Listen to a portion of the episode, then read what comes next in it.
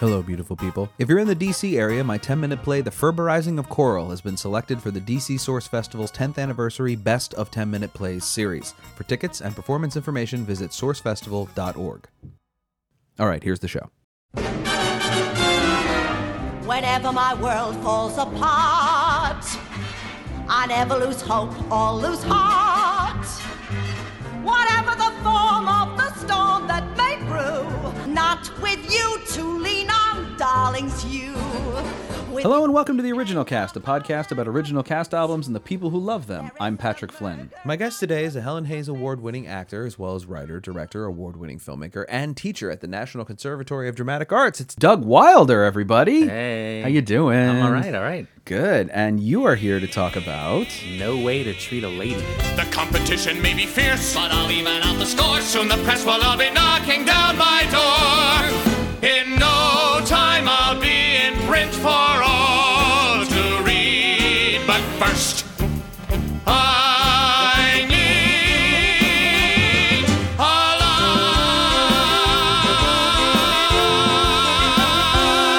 line. Okay, so this is another in what I'm calling my Zeitler episodes, uh, which are shows that I'd never heard of before they were recommended to me. Um, te- how did so? This is a. I'll just let you talk about it. How did this show come into your into your life? Yeah, so um, I guess it was a 1987 Broadway show that, that sort of did fairly well and uh, and then sort of disappeared off the map except for in regional theaters. And I saw it at a small regional theater in Maryland, I guess in the mid 90s. Uh, and my now current friend, although then he was sort of a like an acting god to me, uh, Ray Ficca, uh, played the lead. He played the cop. Oh, okay. Um, so I saw it. I saw it there, and you know, I thought, oh man, that was such a great show.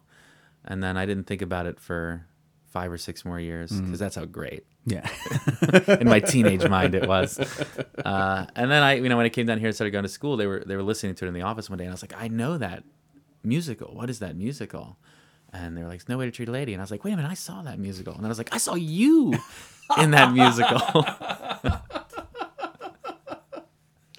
and had kind of a yeah okay, kind of a surreal moment for Right. you. Yeah, that's cool. uh, and then you know, I started listening to it and memorized it like you do. Right. yes, Uh, I and do. you- Right, you get a new musical, you got to listen Yep. to it for three months, Yep. and then Get it in your blood. uh, I get that. uh, fell in love with it. Oh, great. So, yeah, it's a. f- uh, This was you. You so far win, um, the hardest musical to track down a recording of because I've had like, there's a, a, a few we've done that aren't available, but they're usually on YouTube, so you can just kind of grab them there, or they're available on Amazon kind of readily. Right, But this one I had to search on and then search again, and then I did finally find somebody selling it on Amazon for like a buck, and I grabbed it, and it was funny. And then I, I think I sent you a picture right away to be like, "Is this the right version?" Because there's two versions, and I just want to make sure this is the right one. Um, and it's a yeah, it's a fun. I mean, this is a York Theater Company production. The recording is, um, with book music and lyrics by Douglas J. Cohen, who I don't know. Do you know any of his? I don't know work? any of his other work. No. Yeah, it's a based on the William Goldman novel and film later, starring Rod Steiger, the uh, No Way to Treat a Lady.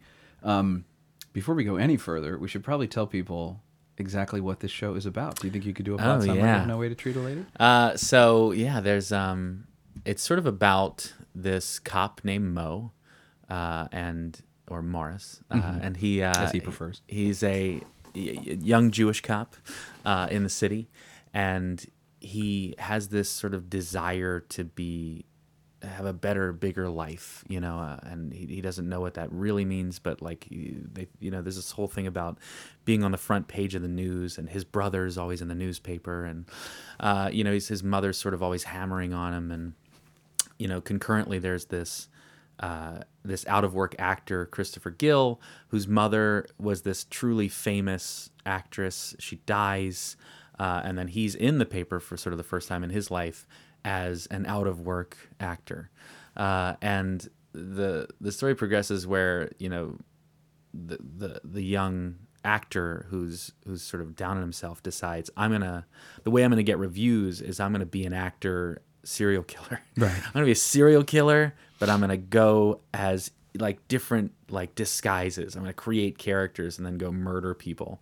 Um, Speci- specifically old women. specifically old women, and Yes. specifically old women, all played by the same woman who plays his mother Right. uh, and Morris's mother. Right. So okay. weird, I was wondering like- about that. If all the mothers are played by. Okay, I couldn't figure out in the listening who was double cast exactly. But yeah, because there's only four actors. Right. this. Yeah. So the the mother plays both mothers and then all the victims. Okay. Um, so yeah, he starts murdering these women and then like drawing these lipstick kisses on their foreheads. Um, and so Morris gets like he's on the case. He goes to investigate this murder, uh, and before they really know it's a serial killer, and so Christopher Gill calls him on the phone when he's back at the office, and he's like, you know, you're gonna be my the cop that I talked to, Right. and so it sort of elevates both of them to this place where they're sort of getting more and more attention. And then at the same time, Morris is dating this woman, Sarah, who's a neighbor of the first victim. Um, and so, like, his life sort of gets everything that he wants at the same time. He gets this, you know, respect and fame from him working on this case, but he's also gets this earnest sort of pursuit of love uh, and and like relationship that he's always wanted, you know, and both of which could sort of elevate him out of his mother's house, Right. You know, which is Which is definitely a goal. definitely the primary goal, yeah. right? Yeah. there's mother's apartment. We should say. Like, Right, even- yeah. It's his own room, and that's about it. Right. Yeah. Uh, and so yeah, he you know as the story progresses, the the case sort of takes over more and more of his life. It's sort of interfering with his love life. There's a there's a question of whether or not they're going to break up, and then at the same time, the love life is interfering with his relationship with the serial killer. And so the serial killer is like, I've got to get some way, find a way to get his attention. And so in the end, the serial killer kidnaps the the girlfriend Sarah, um, and you know that's like the the ticking time bomb of Right. I got to solve this one last mystery, or else somebody's gonna die, and it's gonna be somebody close to me. Um, and so he, you know, solve the mystery and find the girl in the penthouse and shoot the killer and Get the girl. And get the girl Save the day. on the front page, and everybody's good. Move out, Move out. Everybody and everybody's good. Um, happy endings all around. Right. Well, except for well, I guess actually no. This, the killer's pretty happy. Right, he gets happy even. He too, likes being shot. He at the end knows he's gonna get on the front page. Yes, the now he will. Which is he is. haunt- I mean, it is. It's funny how like some of the plot points in this are very typical. Like his he's haunted by his mother. yeah, yeah. who is obviously not a nice person to him and you know he's his his mother through him in a kind of Norman Bates-ish way is always harassing him and haranguing him. And even when he's like I'm in the paper I'm in the post. She's like not the Times you know Yeah, and it's like not on the front page of the Times.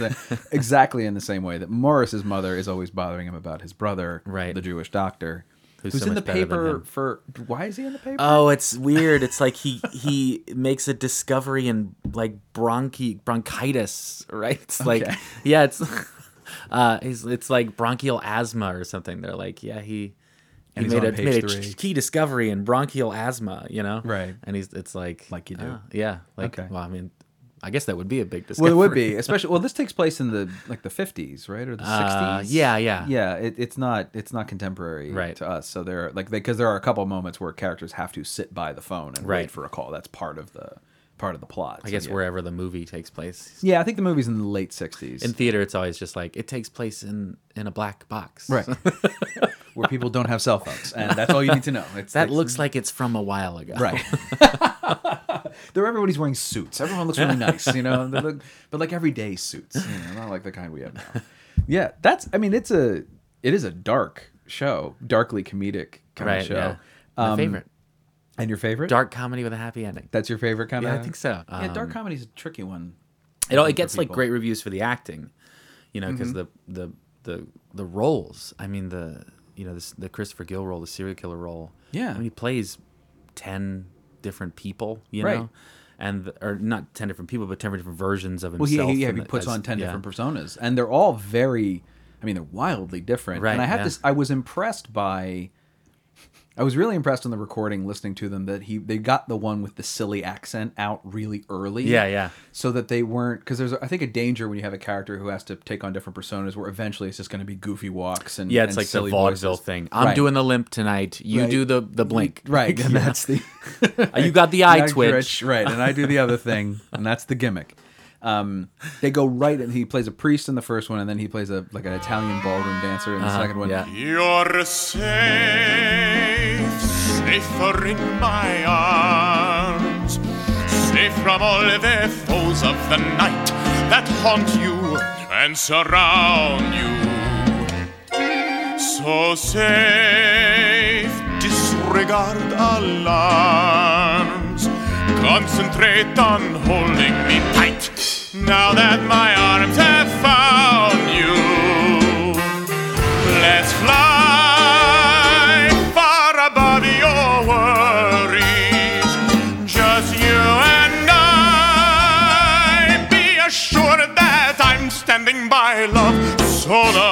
And then from then on, it's all shades of New York Right. accent, and it doesn't get, which prevents it from getting shtickish and Right. silly. It stays kind Get of the stick out of the way. yeah. exactly. No, you know at some point he's going to do something super silly, so let's just do it now. Right, and it's sort of like combined with like him growing as an actor. Mm-hmm. Right, you do the do that sort of like broad style early, and then as he grows as an actor, And then as eventually, he becomes a better serial right, he does become a better serial killer and a bigger actor. But then he does play. I mean, he does play a woman Mm-hmm. as the last one. I think we see um, before he kidnaps the girlfriend, and it is a very restrained performance. I mean, it's kind of funny to talk of it this way, but it, he's doing just a sort of simple, quiet woman. Contrasting with his very baritone presence, big because his character's so big. All the characters he plays, except for the flamenco, even the flamenco dancer, like is kind of small compared to his actual personality. So it's a really interesting. It's very clever writing to Yeah. have the the person be that big, and then all the caricatures be small. Because I think the instinct would always be to go the other way, to have the, the the persona be non-existent who puts on these other characters. But that's not what he's doing. He's not. He's doing it as a performance. He's treating it like a real. Right, and his mother says, uh, you know, when she insults his acting earlier when he sings for her, she's Right. like, you know, you have no feel for passion. You're just a mimic, you know, like and and really like his Yeah. hi- the his greatest role is when he's the serial killer in the final scene, you know, because Right. he's actually just himself Yeah. as a serial killer. So yeah, it's like, I mean, you see that in, in, in acting all the time, right? Like the the students in acting, they they they walk out of a commedia class, right? They're they're doing you know huge farcical work, Right. And they walk out of the they're in the classroom, they're like, oh yeah, hi, I'm, uh, and they walk out and they're in the hallway, like making fun of the role they just or the you know the part they just did and they're hilarious and they're huge. And you and ray uh, ray who played this cop role uh, who i work with is always like why don't you why don't you do that in there? Like just do that Yeah. in there you know like so Because it's embarrassing. right it's so embarrassing Isn't this like the most? It's I heard it- it's like a Ted Danson quote. I feel like sometimes he was shooting a movie or shooting something. He was on set with this younger actor, and they're getting ready to do something silly and huge, and he just turned to them before the cameras and Goes, "Isn't this embarrassing what we do?" because it is super Yeah. embarrassing. Like the in front of people for no reason, like in rehearsal or in a class, to just be like, "Yeah, I'm just gonna go nuts here and Uh-huh. be silly," and it's like, and and everyone's staring at me like it's not just like friends hanging out talking. It's not the same. kind right of you have to have a desire to humiliate yourself and, well, and not care. I mean, there is this built-in like, like you have a you're not worried at least in the moment of what people will think. If they stop, if they don't laugh, like you might get tense, like everyone does. yeah, like, that didn't see- land. you see all the time in American, like you used to see anyway, in American Idol auditions, because there was always one or two, and they would always be shared. Was like the person would walk in and be like, "I'm a star," and they'd sing way off key, and Right. Simon would insult them because that's the show, and they'd storm out with this sort of like they don't know what they've lost. Like i'm gonna be huge. And i'm like that's we're all of that's all of us right? Like just we're not that loud about it. Some of us are more talented but that is all of us. When we get rejection we're just like you don't know what you're missing. Yeah, like, you sorry, you this have- is- y- it, the problem is you. The problem is not me. And my greatest because that's why christopher guest movies i find to be terrifying more Oh, God. than funny because it's like that i could be me. Like i and i just don't know. Like you have to have that level of self-awareness to be like we're all so narcissistic Yeah. and yet so afraid of being wrong Right. you know terrible combination. That's why we have podcasts, so we can talk about it, you know, instead of therapy. Right. It's like you know, you see like 800 small theater companies Mm-hmm. up every year because somebody's like, I'm not getting hired as a director or an actor. I'm going to hire myself and put on my own show. But yeah, that's the that's the that it's it's that whole thing of like, what are you what are you creating for? And ultimately, you have to be creating for you, Mm-hmm. Right. Why are you murdering people? Right, you have to be doing it for your mother's approval because if you're doing it, you're never gonna get that. 'cause No, she's dead. she doesn't- He doesn't kill his mother, does he? No, no, no, Okay, no. so she does just die. Yeah. It wasn't. I was kind of wondering, like, did you start this like? killing your mom. But no, he just okay. He just sets that up that way. It and I have to imagine that like I mean, you know, for all the people in this show, like this, like they know that probably better than anybody else. That like you just have to create your art for you, Right, yeah. and and move on from it from there. Uh, it's And you can hope. I mean, you know, one of the best sure. one of the best things about like the awards uh, in town or the awards in New York is you can get noticed for good work. Mm-hmm. You know, individually, sort of.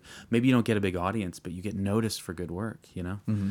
I uh, when I won my first Helen Hayes award, I just remember being so disappointed the entire show that nobody was there. Mm-hmm. You know, like like it was so disappointing that that I was doing the show like murdering my body you know, to do this show because it was one man, two governors, right? yeah, right. So it's murder yeah, you have a you have a thing with that. Though. I do. I have a I have a complex of taking on things that I know are going to be really hard on me. Yeah, physically. I mean, not like just yeah, even beyond emotionally. But I'm sorry, you were saying that. Um, but I just remember, you know, we had a really good closing weekend.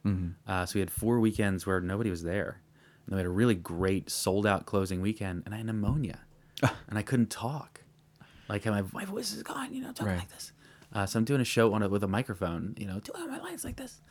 Uh, and the one time that there was an audience, Right. And you know, like, oh, I can't even. that was like, I'm still not. I'm. I'm. Tr- I learned to do this for me, and now you're here. Now you're and I could right. do it for you, but I can't.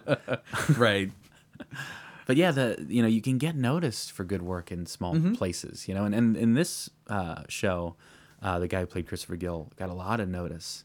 Uh, in fact, it, when they did it in D.C., I'm pretty sure that uh, Larry Redmond was nominated for Helen Hayes. Might have won Helen Hayes for for that role. Uh, and I believe it. There are certain parts that are just if you do them well, Yeah, like awards bait, and I think this is one of them that gives you a real chance to Right. really show off what you can do. Like you say, play twelve parts in, in one show. it's like a it's a risk and a you know a risk and a roll. well, and it's a funny thing to do in a multicast theater because you can like there is always a moment when you have, especially when he's coming in playing a different character, but playing himself playing that character, uh, talking to an actress who is actually playing different people. there is a moment I think I wonder how many times people like in this show you might go, is he like is he actually no, he's not. Like in the beginning, you'd be kind of like, is he actually that person? No, no, he's still the killer. Okay, like there is a moment of like, Yeah. multicasting kind of run amok where you're like, is he playing? Which part is he playing? Is he? And, and it just enough, I think, to kind of throw you off Yeah. guard a tiny bit. you gotta have mystery is fun. somewhere in the murder mystery, Right. Well, especially when you know who did it. Yeah. That's why Columbo never worked for me. Right from the top. Right from the top. Yes. You see, They did a reworking in Phoenix of the show where they moved the opening number uh, to try to create that sort of "who's the killer" vibe and like. Well, because that's the way the movie is, as I understand it. Like the mm-hmm. movie is very, like you see all these murders happening, and it's not clear that it's Rod Steiger every, and then eventually it becomes clear, oh, it's the same guy mm-hmm. playing all these different parts, killing these same murders. So I think that's the, and maybe the way the book is structured too, that the movie's based on. Yeah, yeah. Um, But in it, I, and I guess in that way you'd be playing with the doubling yeah, to make it work. to make it work. But mm-hmm. even in, again, like I think that might get in the way a little bit of issue because this show, I, I, the thing I really like about it too is how how some of the beats, like I say, are very typical and mm-hmm. very straightforward, which makes the surprising moments all the much more fun because I do not see them. I don't expect them. I don't. right. expect It's sort of a really, mm, really easily like you know the the the boy meets girl mm-hmm. structure of the love story. yeah Yeah. But it is a love triangle, and actually, it's like a love hexagon because you have the mothers. you have all the mothers. We have two guys, their mothers, the cop's girlfriend, the cop and the killer. Uh-huh. Like, and so there's the cop, the killer, and the girlfriend. The cop, the mother, and his brother. The cop, the mother, and the girlfriend. The the killer, the mother. And I feel like you're making and the cop like, the it's- true detective It is like uh, wall of it makes conspiracy. Times a flat circle, and there's like 47 love interests in this show. But it is fun. Like there is that. My favorite bit really was the scene. It's pretty early where he is. He has the series of the cop has the series of lunch dates. Oh, yeah, And eventually yeah. he has to break the lunch date because he's made the killer mad, and the killer's going to stop calling him. Yeah. So he's got to like break the lunch date and wait by the phone for the killer to call. So his life, like that relationship, is the one that's important. Oh, I'm having lunch with Sarah. In the distance, I hear violins. Then at two, it's goodbye to Sarah. Now my second appointment begins. Detective Brown. One hour and 23 minutes to finish a cheese croissant. What? That's how long it took you for lunch, Morris. Now, you're not trying very hard on this case, Morris. I want to see some headlines in the Times. Oh, wait a minute. I How love would you? shows that sort of give you a montage in a song. Mm-hmm. You know, uh, Theater does that so well. I know so well. And musicals do that. I mean, can really because montages. We're always trained. I'm sure you were trained never to do a montage in a film. Right. that- yeah. When you're writing, Break it all the time. I mean, Karate Kid's got to train somehow. Yeah. now they can get over you. I think one of the reasons we're trained not to do them is because they can. Well, it's also we'll so just throw in a easy. montage here. Yeah. I mean, that you know, it's the easiest way to to get emotional content across. Mm-hmm. You know, like put on a song that everybody really likes and cut together the best possible moments of psychological performance. Right. And there you go. You Yeah, know, like in three minutes way. you can get somebody maybe tearing up. Yeah. Right. Yeah. Or somebody from zero to hero. And, Yeah. yeah. And ready for the fight and or whatever. And, you know, That's another good montage song. Zero to hero. Zero good. to hero. That's good. I like that. The yeah, and the montage in this, I mean, this is the best kind of musical montage though, because it is that like you see the progression of a relationship, you see the Right. and you see very clearly what his problem is going to be. Like that this is going to be the issue. You also I really like, I have to say, how much of the psychological problems in this show are self-inflicted. Yeah. I really like that. I like that it's not. I think Nora Ephron talks about there's two kinds of romantic comedies. The, there's the Christian tradition and the Jewish tradition. In the Christian tradition, it's the knight on the horse, girl in the tower, dragon in front of the tower, and you got to mhm. kill the dragon to get the girl. And that's the only thing standing in your way. In the Jewish tradition, the only thing standing in the way between you and your happiness is you. you are, and if you can get over your own neurosis, Oh, that dragon seems really strong. I don't know. It's like it's right. Well, like you're oh, the dragon. slime on the stone. I'm gonna climb this tower. right. What if I get up there and I don't like it? I don't know. I'm just gonna go home. Oh, I'm gonna get sick from the mold. yeah, right. You've been in this castle. How long have you been here? You have hepatitis, the which is a funny sounding disease. the uh, though a terrible one, and, and donate now. But so that that this show has a lot of that of the of this. I mean, the characters are obviously overtly Jewish, Right. but it is this idea of just like the cop is unhappy, and most of his unhappiness is because he can't, you know, Right, he's not living up to what he wants or what other Yeah. people think he should be, and he doesn't well, know living what he should be. Yeah, he's and- he's worried about other people's Right. expectations, and meanwhile, there's this woman who really likes him for who Mm-hmm. he is, and he's just not he's not willing to see that Yeah. for what it is, and he still thinks he's got to be something more. yeah, and there's a great. i mean, the fun. The, the show also has really great. It's funny to compliment these little things, but when a show is not successful, I always expect it to have like when Amanda Zeitler was here and we talked about Starmites. I mean, like that show's a disaster. Like it's just an unmitigated disaster, and it's a fun disaster, but it's a disaster. And so I get why that show wasn't a hit. Right.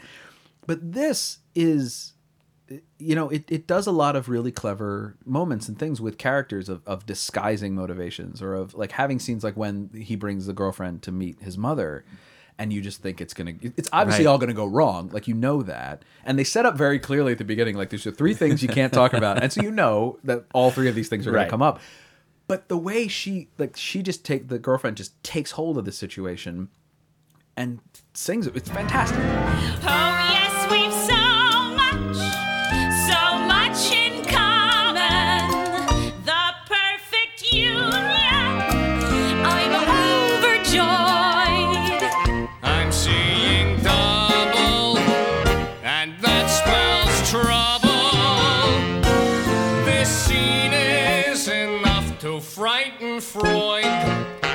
Like Yeah. the Oh, most Margaret? McIntyre, like the most Irish name ever. Yes. she yeah. It's she's so it's a fun group. I mean they really like it's a really nice cast and it's a really it's really well put together. I love. Um, I, I sort of am a big fan of like, of earnest, like love stories. Mm-hmm. You know, love stories that are, um, where the characters sort of really embrace an idea that they want to be in love.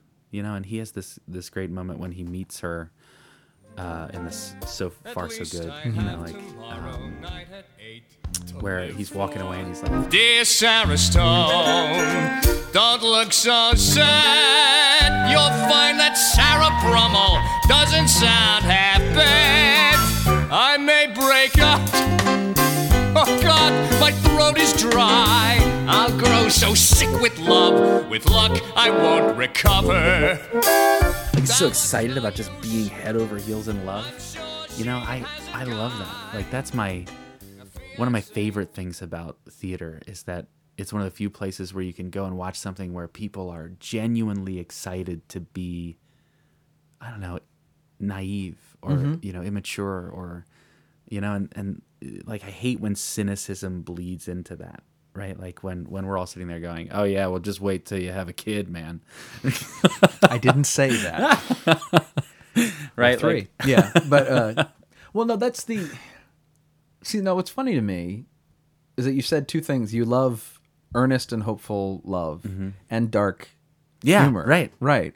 And I'm now trying to think of things that have those two things, like in equal proportion, because I think one of the dangers of dark comedy, where it can kind of get too much for me, is when it becomes cynical. Yeah, and it, it can which is what i think the problem with like uh, as i say duplex danny devito's movie is is that ultimately it's a very cynical portrayal of humanity. Death to Smoochy. Oh man, I love that. it's a great movie. It really is. It's on the shelf it's here. Like it's Robin Williams and Ed Norton. right and like- ed norton edward norton turning in honestly a really interesting performance Yeah. and a really interesting i mean there's and i will say there were a few moments watching it a second time of being like actually this movie isn't there are a lot of writing problems with the they bring up a lot of more interesting ideas they never fully explore and one of them is this idea of edward norton's character's dark past mm-hmm. and like why he's this way that they don't fully manifest and there's an interesting moment late in the movie where he's attacked by somebody and he flips and he turns the gun on them and he has this really intense look on his face and then it just disappears i'm like god that's so fascinating like what is what is happening there but it is this like it is not a cynical movie it is a very uh, it's a very dark and dirty film but the characters in it all really do want to do good. They Right. want to do. They want to. You know, it's a lot of fall like children's education, and Rob Williams has fallen, but just because he's forgotten what the joy is, you know, to what he does. I think it. I think it's part of our career. You know, like Yeah. we spend so much time wanting to delve into these dark stories, right? Like Hamlet's a dark story. Oh, yeah. you know, or or you know, Romeo and Juliet is dark, right? Another show where there's really earnest, hope. There is earnestly, yes. Uh, Doesn't go well, but No, you know. it does not go well. No. Uh, but we, you know, we spend so much time wanting to delve into these darker things, but we also want them to be beautiful, Mm-hmm. right? To, to see the light and the beauty in them, the lightness of that, right? Like we, we never want people to be in a show and go, "Oh gosh, I'm so depressed." I mean, that's why I love South Park. Like, I think South Park. Mm-hmm. One, one of the things I always say about those guys is I feel like they always land on the right side of morality. Mm-hmm. You know, like their shows just always end with going, "Yeah, but we could just be better." Right. You know, And it's I not mean, that hard. right? Don't you see? Like Book of Mormon is like, don't you see how religion is important? Like, mm-hmm. and can be important and can really help people, even though we just spent two hours really making fun of it. Right. well, it's the specifics, right? We always get in trouble with the specifics. The Right. general concepts are always good. It's when Yeah. we have to, yeah, yeah. It's it's it's it's because it's absolutely true, and it's one of the things that we talked about this when we did the live show, and we talked about you or whatever I can get. How I really appreciated that. It, it- doesn't give. It's a show with some dark, sad moments and some genuine sadness, but it does not give into that over because there's a difference between cynicism and realism and i think Right. two people get the two mixed up a lot of this like people say a lot of mean things they're just like i'm just telling it like it is Yeah, i'm just being right. real it's like no, No, you're being a jerk. exactly right doesn't mean you're wrong it just means you're being a jerk like it's not there's a way to say what you just said in a in a more honest way and i think that that show has the really interesting thing of people not being resigned to being alone, Mm-hmm. but being okay with who they are, which means being alone isn't a problem. You know, there's a, Right. it- it's a subtle difference, but it's a it's a difference, and I think that it's all just these little shades. Like I say, with Death to Smoochy being sad at points, but not cynical, and this this show also being earnest because it can go the other way. You can be Right. earnest and be treacle, and this doesn't do that either. This No. gets earnest and I and in the dark balances the earnestness and, and ends up in a very genuine, happy place for everybody. Yeah. the. I mean, everybody's really. I mean, really there's not a lot of like earnestness in Sweeney Todd. Well, there is no. There's there's Anthony and the young and, lovers, Anthony yeah. and Joanna are the are the counterbalance to the to the terror. now the very, terror very wins cynical, in yeah. that, but I think but the horror wins only in the because it's all fruit from a bitter tree. It's all the revenge that Sweeney starts out with has to pay out in a very awful way because Yeah. he's just wantonly murdering people.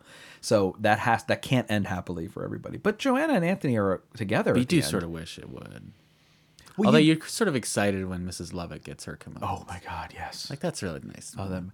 I only wish like every time I've seen that show, I always wish that Anthony and Joanna weren't there to see all the bodies on the ground. Like Right. that's only the thing. I was like, I wish they could stay outside and they can just go off because now, I mean, the judge is dead, the Beadle's dead, Mm-hmm. everybody who had a claim on her is dead, so they can escape and be happy. And I'm sure they do a little bit anyway. But yeah, it is. You know, there's Gotta spoil the beauty. you do, and destroy. I mean, the other thing is the innocence that gets like out Oh, yeah. destroyed, and I mean, Toby being the sort of the innocence in that show. This, Right. this nice kid who's just doing what he feels, and he's right. I mean, that's grinding up people in the basement. but he's also, I mean, the thing that makes Not While I'm Around so sad is that he's right. Mm-hmm. He's like, Mr. Todd is bad. And what he doesn't realize is Mrs. Lovett's also bad. Right. he missed that part. So, yeah. But yeah, then you have a, a show like this where you have another guy killing lots of people. Right. Right. But his evil doesn't spoil the goodness in the show. Right. Right. Like, like his evil doesn't bleed out all over the place. Well, yeah, because, I mean, well, A, one of the problems you have in that comparing it with Sweeney is that Sweeney's slitting people's throats, which has to be bloody. Like this guy's strangling people, so it's a bloodless, bloodless act. So it can't. So the evil can't bleed out exactly It's still literally contained because it's still contained within but also i wonder how much of that what you just said is also affected by the fact that it is all played by the same actress so there's not a piling up of bodies on Uh-huh. The stage 'em up. because this actress is going to turn around and do it again and every time she shows up you know she's there to be killed like that's just what she's there for and that Well, you do sort of feel like the woman that he should be kidnapping is Mo's mother. That's that what way, i right? thought well that's what i yeah. thought was going to happen i really did think that the like, last one that looks just like my right mother. that he was going to go after the mother and it was going to have to be this but that of course doesn't make any sense the narrative wise. Right. like he's got to he has and that's what makes it so nice is that he independent of his girlfriend has to extricate himself from his mother. Mm-hmm. And he does that when he's alone and like and the girlfriend's left him and he kind of goes like i'm moving out. Like i'm cutting it loose and i'm on my way and i'm going to be my own guy and now i'm going to go save her. But like he doesn't know it's not like he's choosing between his mother and and Sarah. He's choosing independence, and then he'll go get the woman because now he's worthy of of her affection. Right. You know, in that kind of dramatic way, uh, is a really like it's an important important thing to do. This show is also. I wonder if part of its lack of initial success is because it it feels very out of place for 1987. Meaning, it feels like an earlier show. You know what I mean? Right, Like yeah. it feels like a 70s. Well, it's musical. built on that movie. well, right, that's true. But like 1987 is The like height of Les Les, Mis, Miserables. yeah. Phantom, Into the Woods. You know, like this is the, it's Cameron Mackintosh is on the rise, and Mm-hmm. it's these bigger. This show is very simple and very small and, and not grandiose at all, and and I feel that I wonder that just rhymed. I wonder if that was part of the problem. Was it was just kind of out of step? Maybe. I mean, if you see, I mean, all Broadway musicals are sort of pushing to a place where they get bigger and bigger and bigger and bigger and bigger. Mm-hmm. Or, you know, they've lived at that place for a long time. Yeah, You know, I mean, Spider Man, I guess, being the uh, the one that really shows us it is the apex. how big we can get on Yeah. Broadway. oh, and can we? How many leading actors we can murder. Well, and how we can can the show run for two years in previews? It's uh, like, let's find out. Yeah, that is that's funny you put it. There. I never thought of that, but like Turn Off the Dark is kind of like the ultimate overblown Right. musical. I mean, it's a franchise based on a product Right. Eh, that isn't naturally musical and was almost killing people, and still like, but we must put this show on. God, I can't imagine how much money they lost. Spider Man Turn Off the Dark, first preview November 28th, 2010.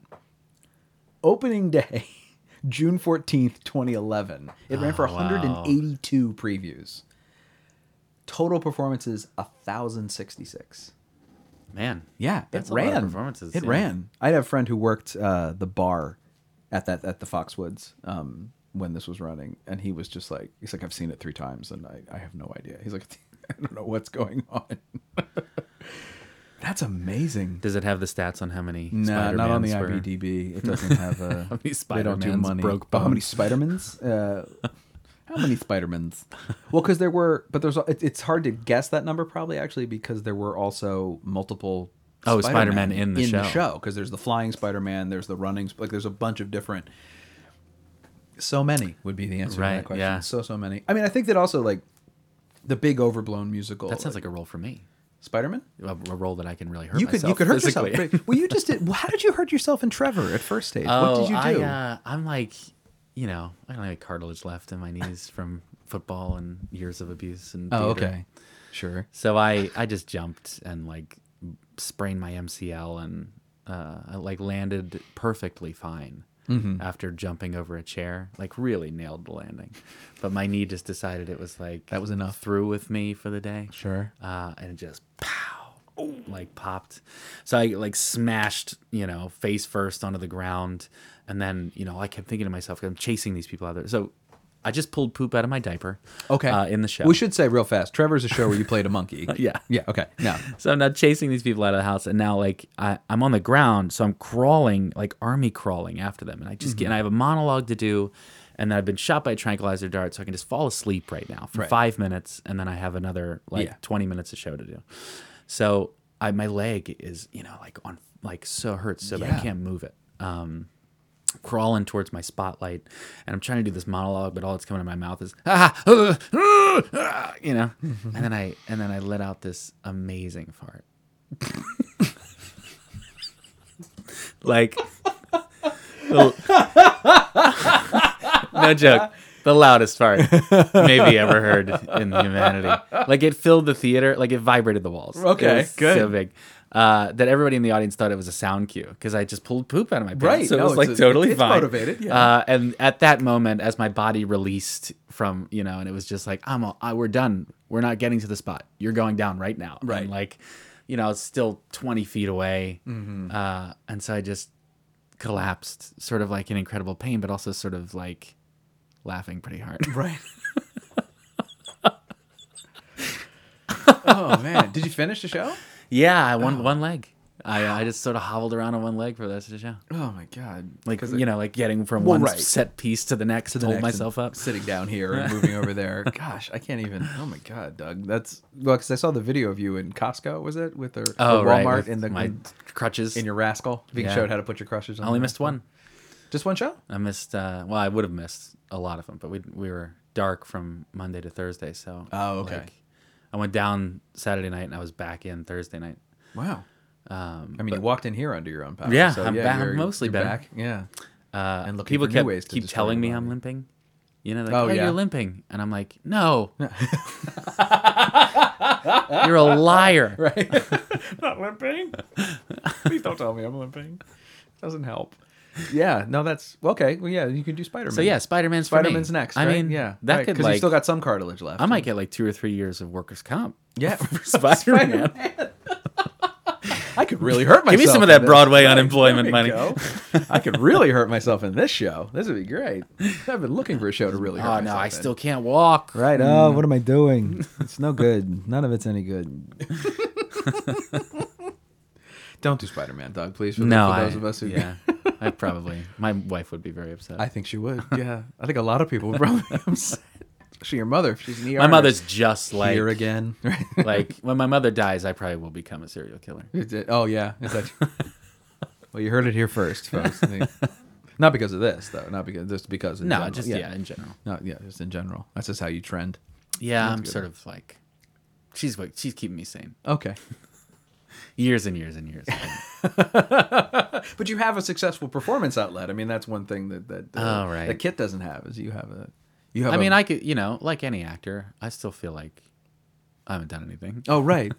Well, that's I. Well, but that's important. I think to say out like for everyone to say out loud all the time. Oh, yeah. Is to realize that like I realized at one point I was talking to uh, a friend of mine in L.A. who I considered to be unbelievably successful Mm-hmm. at his. I mean, he wasn't like running a show, but he was on his. Like, it was very clear. He was doing really well. He was writing for late night, and he was really progressing. And he's like, "Yeah, this is I'm I'm I'm a waste." He's like, "I'm a failure. I'm not doing anything. Like this is this is I'm gonna get fired. Like there's no way this show keeps going." And I was just like, "Oh, so you? That's exactly what I'm thinking now, and I'm really not doing anything." Right. So like this is just always It's always how you feel. I think like Tom Hanks feels that way. Maybe not Tom Hanks, but like successful. I think people you would see on television and be like, oh, they work all the time. Always sort of feel like I haven't done anything because, as the saying goes, there's always someone cooler than you. There's always someone you can compare yourself to and be like, oh, they're better, they're more successful, they're they're bigger. And I so I feel it's important to say out loud, "N- n- I'm nothing every now and again, or I feel like I'm Yeah. nothing because we all feel that way. And Yeah, sometimes I look at my resume, you know, like, and I'm like, no, I didn't do that. Like, that's not. Whose is this? right. You know, like, and I'm reminded, oh, I've done a bunch of things. Yeah. Why do I feel like I've never done anything? You Yeah. know? and it's And I- but, but it's a good reminder also that like I mean you've won a Helen Hayes Award, you're Right. nominated again this year uh, for a couple of them, and it still doesn't like all those sort of validation. I mean you've won 48 Hour twice, Yeah. right? And it it doesn't like it's nice, Yeah. it's lovely, but it, it's not the answer. No, and I mean, it's like an Oscar won't be an answer. Right. You know, like it's. And e- everything is an answer for five minutes, right? Oh, like right. the It's standing to that, right. ovation on opening night of a show Yeah. is I. This validates the entire show, Right. And then you've got five more weeks of hoping Well, you have to somebody's go going to stand up and clap at Right. the end. Well, even know? that night, like I feel like the letdown. Somebody just posted on Facebook about this, about because closed a show and like were reminded of post show. They hadn't done a show in a while and they forgot about post show depression, which is something. I mean, I used to do that in high school, and I would just be like, I'd be a wreck after a show would close, and that's four performances after you know two months of rehearsal. Right. That's nothing. And yeah, when we closed the run at the Fringe, I remember feeling like, what am I going to do on Monday? And I was a writer. Like I wasn't even on stage. I was just going to the show. Like my job was done. And you know, because what you spend so little time as an actor, as a writer, as a director, doing the thing you're actually being like you're actually doing. You spend so little time acting. You spend the rest of the time hustling, auditioning, or thinking. Mm-hmm. And one of those is terrible for a, a mind to sit around thinking all the time about nothing yeah.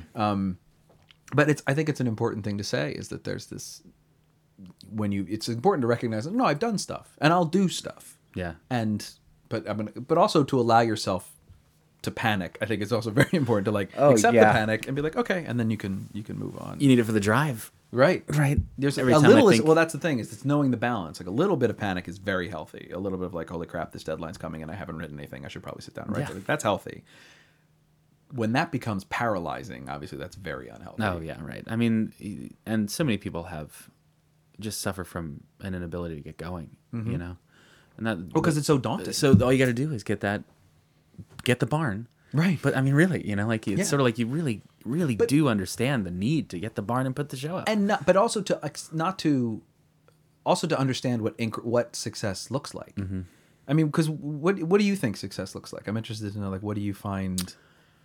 Um, I think that it looks like you're like in the hospital when you're 85, you know, lying in bed, and you don't go, man, I wish I'd have done this. Mm-hmm. You know, like like I feel like you you don't have to be suc You don't have to you don't have to like get it, but you have to risk it. Right? That's success. If you gave it everything you got and you didn't make it, you know, that's fine, because that wasn't the journey that wasn't the path right, i mean i'm a person of faith like that's that's fine you know but if you gave it everything you got and you made it that doesn't make you a success right, Right. it's the giving everything you got that makes you a success if you got picked up when you were 15 because you looked good you know and then you spent the rest of your life in and out of rehab because you didn't really care about it Right. and then you were 85 and you're like man think of the roles i could have done even though i spent most of my life famous you know you're not a success What is that? Yeah. right What does that mean? I, I started in you know I was in Baltimore City. We lived in a row house. It was full of rats. You know, like we were on free lunch my whole life. Like my mom became a nurse like the day I graduated high school. She was in college for eight years while I was in school. You know, trying to make a better life for herself. Like she's a success, mm-hmm. right? She she was where she was and she climbed her way out. She gave everything she had to raising her kids and climbing her way out. You know. So like I feel like you know we get blessed with ability or we get blessed with talent or we get blessed with intelligence. And you're only a success if you find a way to use it you know? And I think the thing that for I think the thing that bothers us when we say I don't have something to do isn't that like I'm I'm a failure because I'm not doing anything. It's that like I'm not putting to use what I what I've wanted my whole life to put to use, mm-hmm. and in that way I'm failing. Right? So what's next? What's next? What's next? You know, and in the same way like I'm I will always be a gigantic success cuz my wife is hot.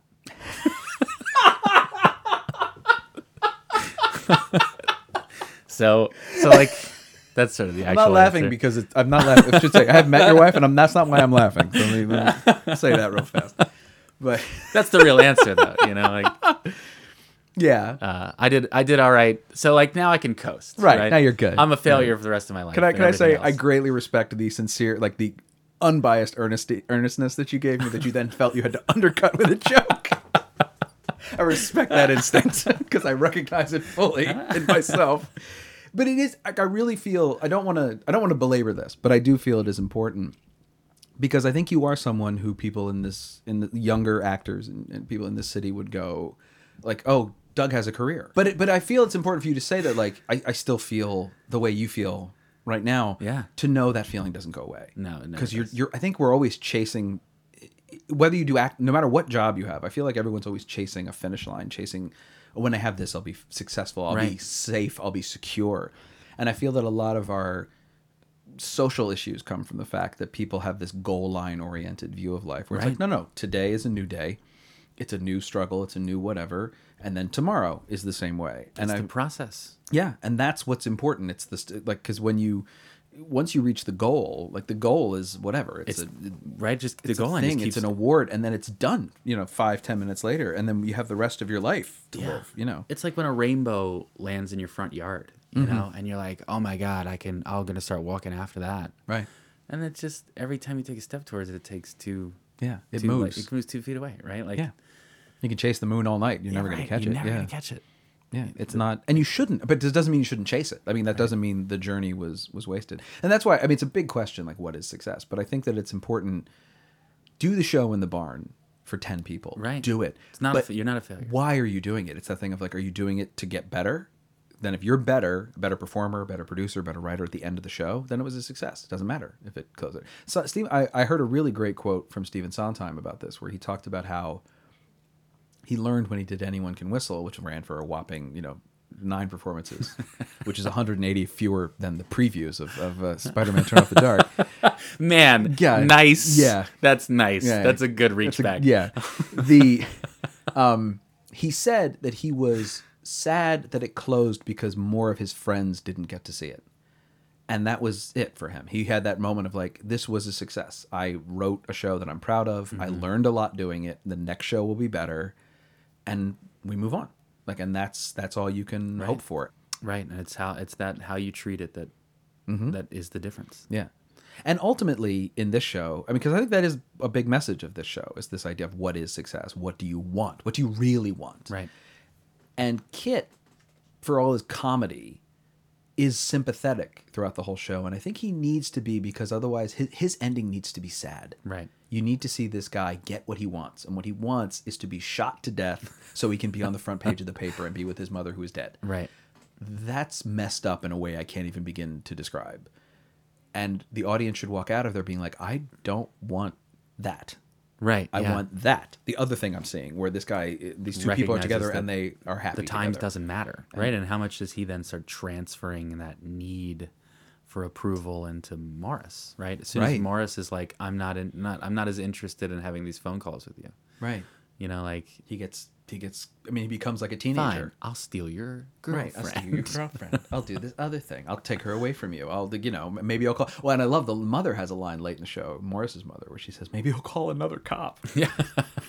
You're just like, that's not like it's such a great moment of like we've all lost sight of the ball here. Yeah. like he's killing people. Like that's the like if he gets to another cop, fine. They can like he needs to stop killing. We need to find this guy. Right. Like we can't.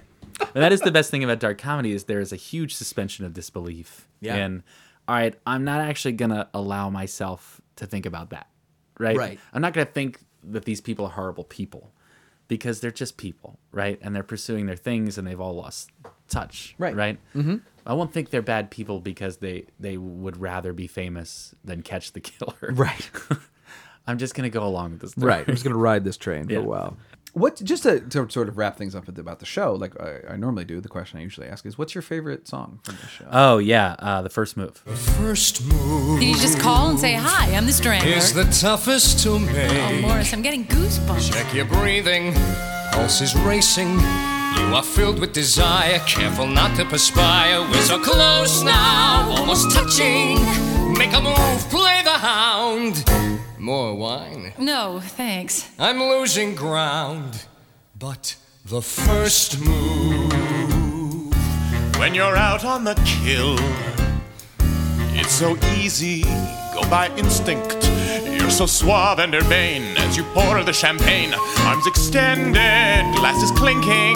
Now you're both face to face. Forget the case. Oh, that's interesting. I love them like sort of uh, almost like they're saying all the same things about a first kiss, Right. you know, and like the. The, I'm gonna I'm gonna kill this woman, right? And then like when he's drawing the lipstick kiss, and they both sing, She's dying for my kiss. Take aim. Don't.